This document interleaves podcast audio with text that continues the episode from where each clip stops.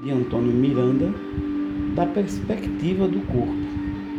Meu corpo tem vontades próprias alheias ao meu consentimento.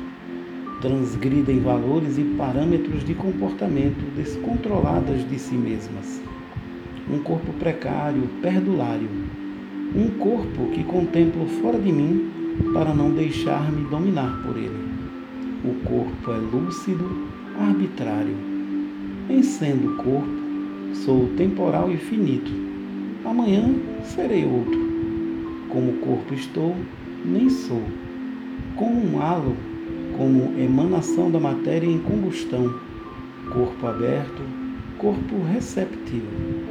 É a mente que castra, que inibe, que delimita. O corpo é fátuo e é fausto. Odeia a inércia, o desuso e o descaso enquanto corpo sou de todos e menos de mim.